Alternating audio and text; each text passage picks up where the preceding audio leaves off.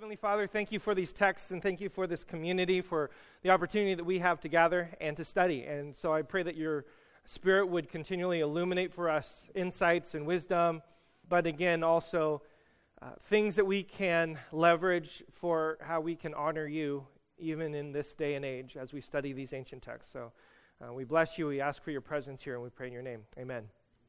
Uh, the sacred and the profane, also known as the bathroom and the operating room. Leviticus chapter 12, starting in verse 1, the entire chapter. The Lord said to Moses, Speak to the Israelites. A woman who becomes pregnant and gives birth to a son will be ceremonially unclean for seven days, just as she is unclean during her monthly period. On the eighth day, the boy is to be circumcised. Then the woman must wait 33 days to be purified from her bleeding. She must not touch anything sacred or go to the sanctuary until the days of her purification are over. If she gives birth to a daughter, for two weeks the woman will be unclean as during her period.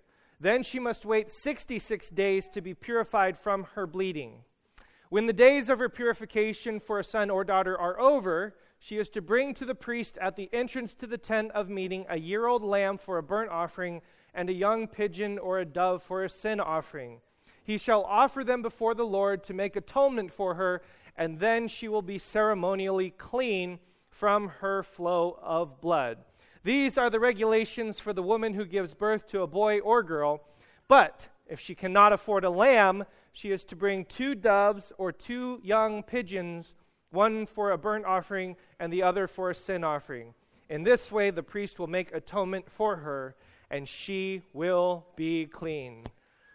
The word of the Lord. And all the people said, Huh? What? what did we just read?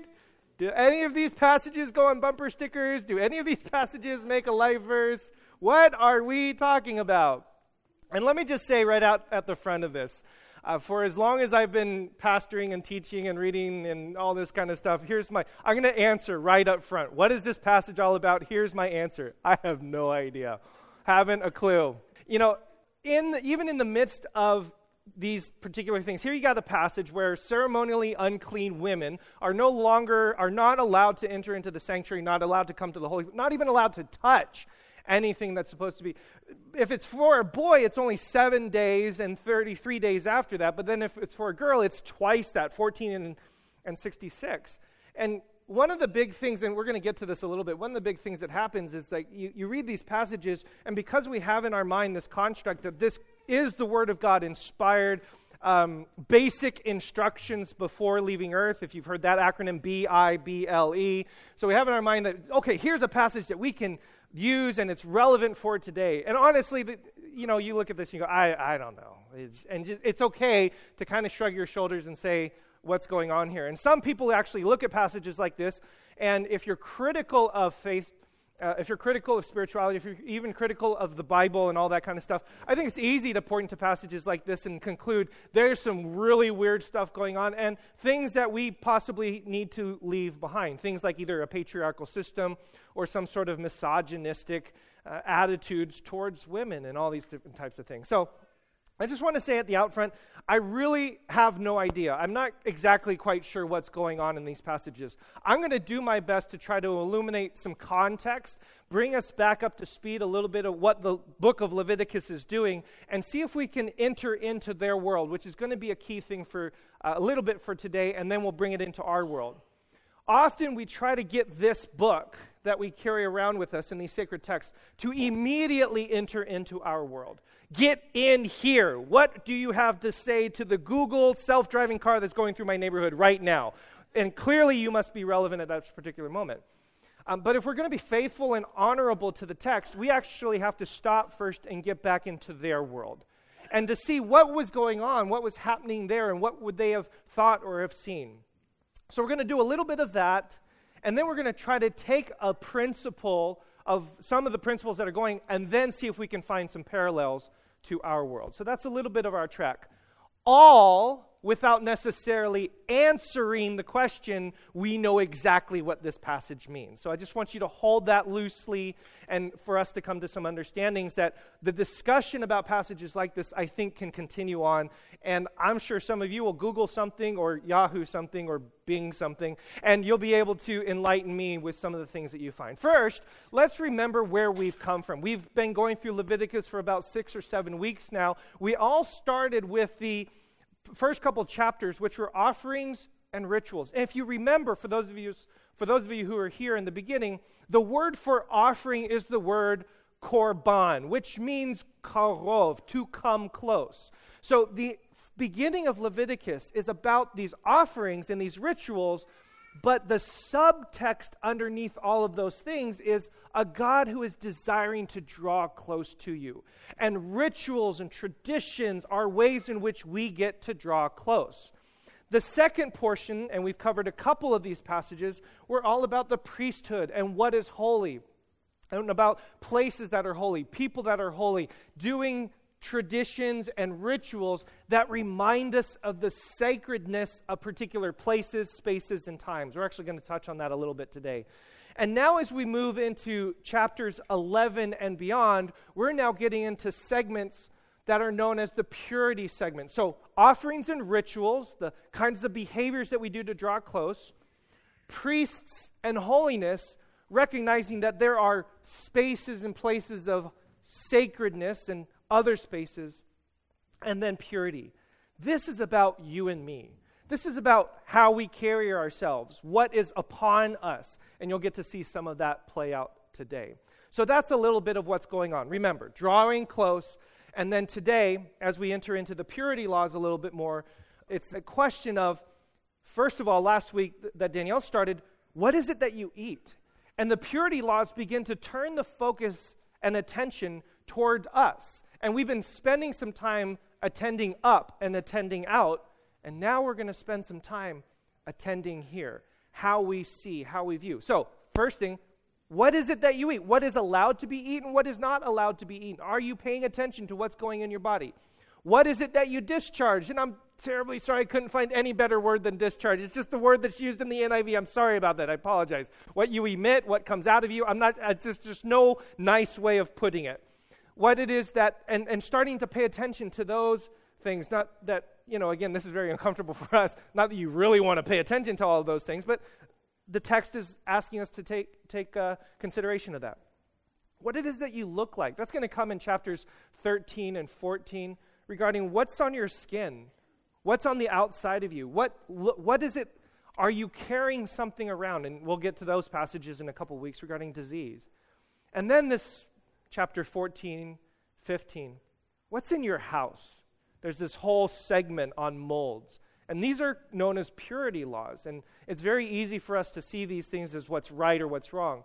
But again, take a look at the movement offerings and practices, spaces that are holy. And now we turn our attention here. Leviticus, in many ways, is trying to heighten our consciousness. Pay attention to the rituals and the practices. Do they draw you close? Do they pull you away?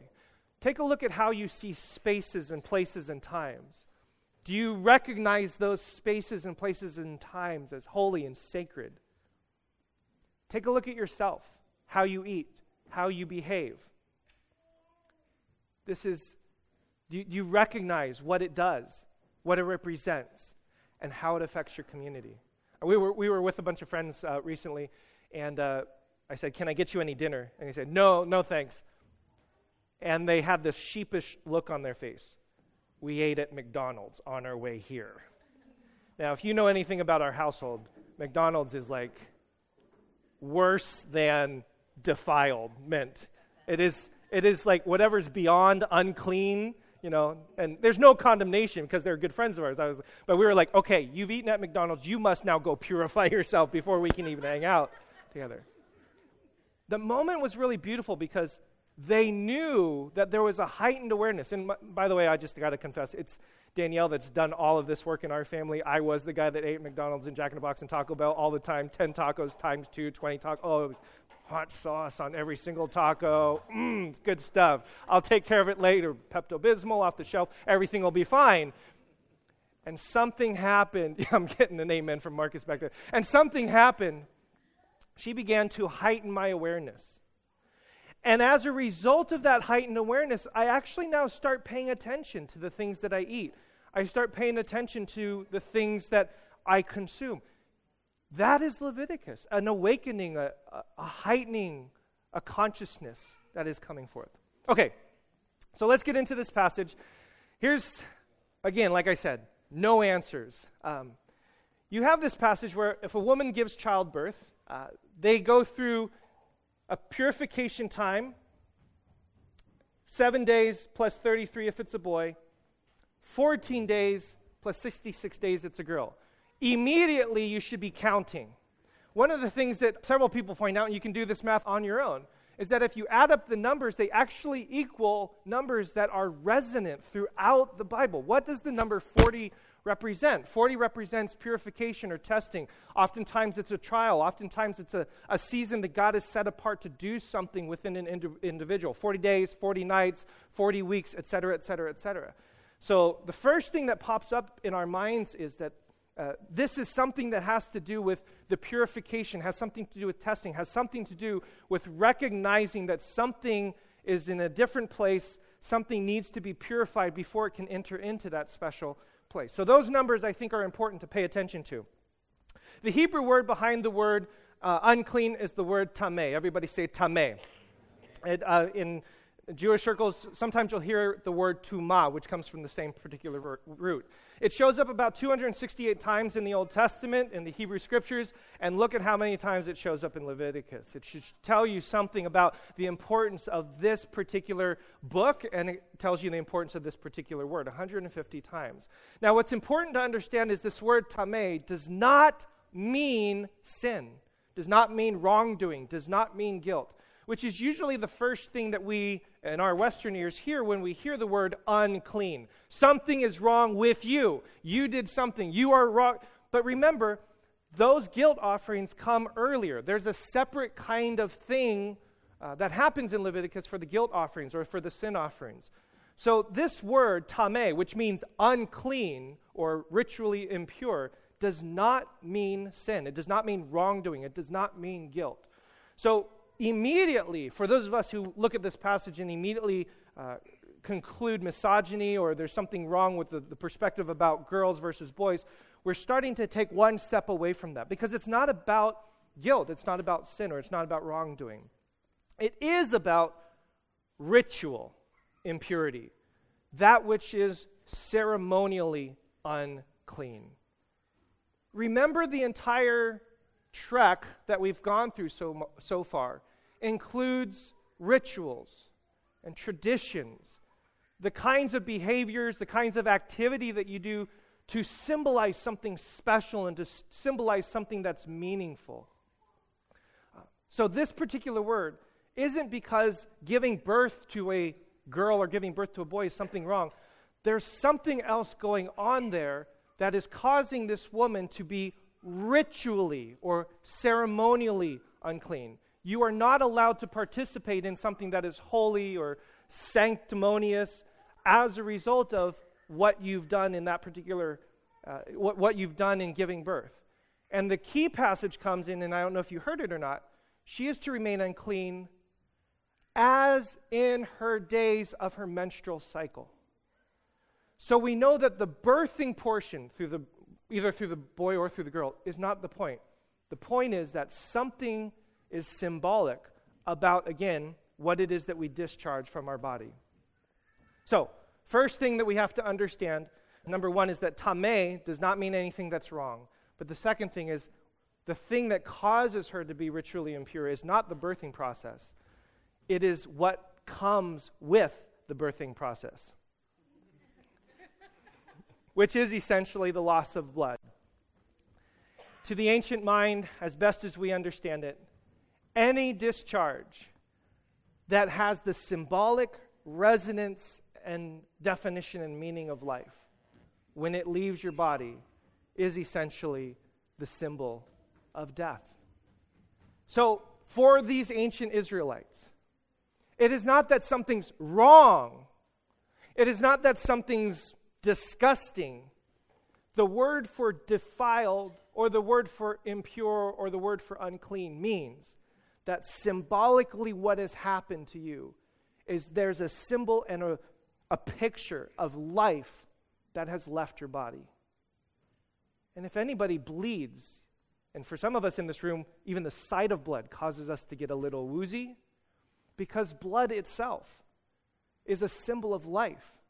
And if it leaves your body, that is a symbol of death. So the point is simply this when something, and by the way, in other passages, there's other, and I'm trying to be discreet here, it's really hard. There's other bodily fluids that don't make you unclean. There's only bodily fluids that, to the ancient mind and even to our modern mind, have within them the sense of life. So, fundamentally, what's going on is when that life leaves the body, when that symbol leaves the body, it's a symbol of death. If you carry around, therefore, the symbol of death, not that you yourself are the symbol of death, but the very act of losing that fluid is the symbol of death, then at that particular moment, it is improper for you to then go into places that are symbols of life, to go into places and participate in activities that are the symbols of growth, fertility, all those things. And the sanctuary was that place where you go to get life from God. So the symbol of death should not enter into a symbol of life. In other words, this whole activity is not wrong, it's just out of place. It's not the right place to be. By the way, in Luke chapter 2, Mary and Joseph followed this ritual.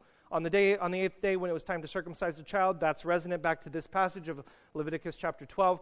He, named, uh, he was named Jesus, the name of the angel had given him before he was conceived, when the time came for the purification rites required by the law of Moses. So even in our New Testament, we see that this particular passage is still being practiced, still being honored. That which is a symbol of death should not enter into a place that is the symbol of life. And notice this at the very end every firstborn male is to be consecrated to the Lord, that's Leviticus 12, and to offer a sacrifice in keeping with what is said in the law of the Lord, a pair of doves or two young pigeons. So that little hint there is another hint that we know that Joseph and Mary were poor, because that was the sacrifice for the poor people. Now, what I'd like to share with you is a little bit of this idea and space, the, uh, the idea that there are sacred spaces and profane spaces. Now, Danielle talked a little bit about this when she gave her message High Voltage a couple weeks ago about God's power and how we don't often recognize or acknowledge God's power in these sacred places. And today I'd like to push that one step further and to talk about well, then what are those places? What are those spaces? What are those places that are sacred? And what are those places that are profane? And when we hear these words, sacred and profane, we sometimes, again, it's so hard for us not to get out of our minds good and bad. What we are talking about is what does this place symbolize? Versus what does this place symbolize? By the way, both places very necessary and central to the life. Amen? I mean, this is a beautiful celebration of life. And if you don't go here, you don't have life. So both of them are invocations of the way life lives and works. The sacred, there are moments when this is necessary. And the profane, the common, the everyday. And you wouldn't use this clothing here, and you wouldn't use this clothing here. You have the sacred, that which symbolizes the highest levels of office, of government, of responsibility. And then you have the profane, where you just build a fort out of both of these. Extremely important to life. Both of these extremely critical to giving this world meaning and purpose. Government, play, the sacred and the profane. The sacred and the profane. The sacred and the profane. The sacred and the profane. the sacred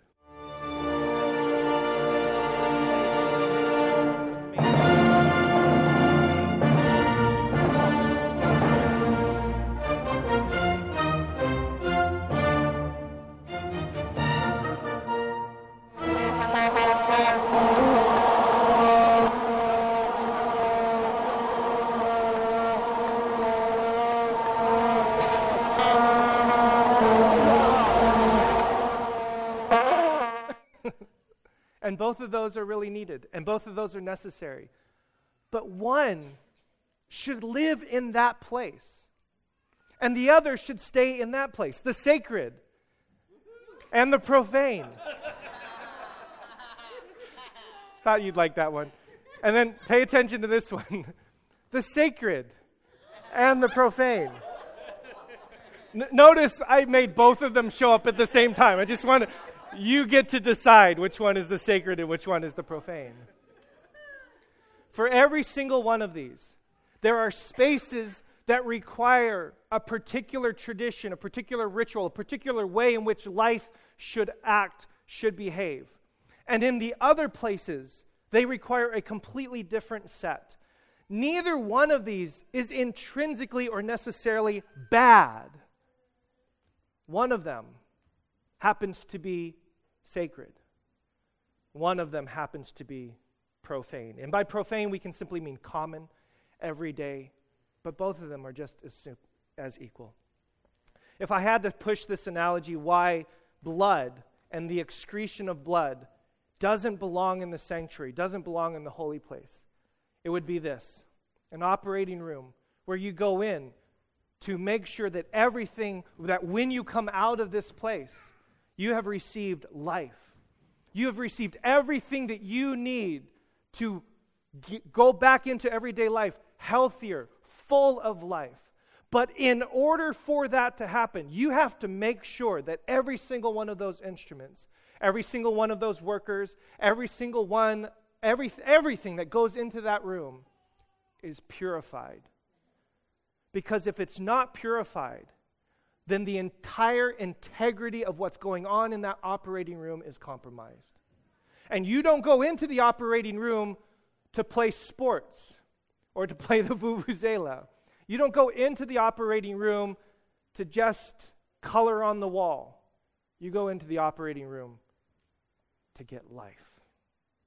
And you go into the sanctuary, you go into the tabernacle, and you go make your sacrifices, and you participate in all these rituals. And these ancient Israelites understood that you do all of these things to go get life.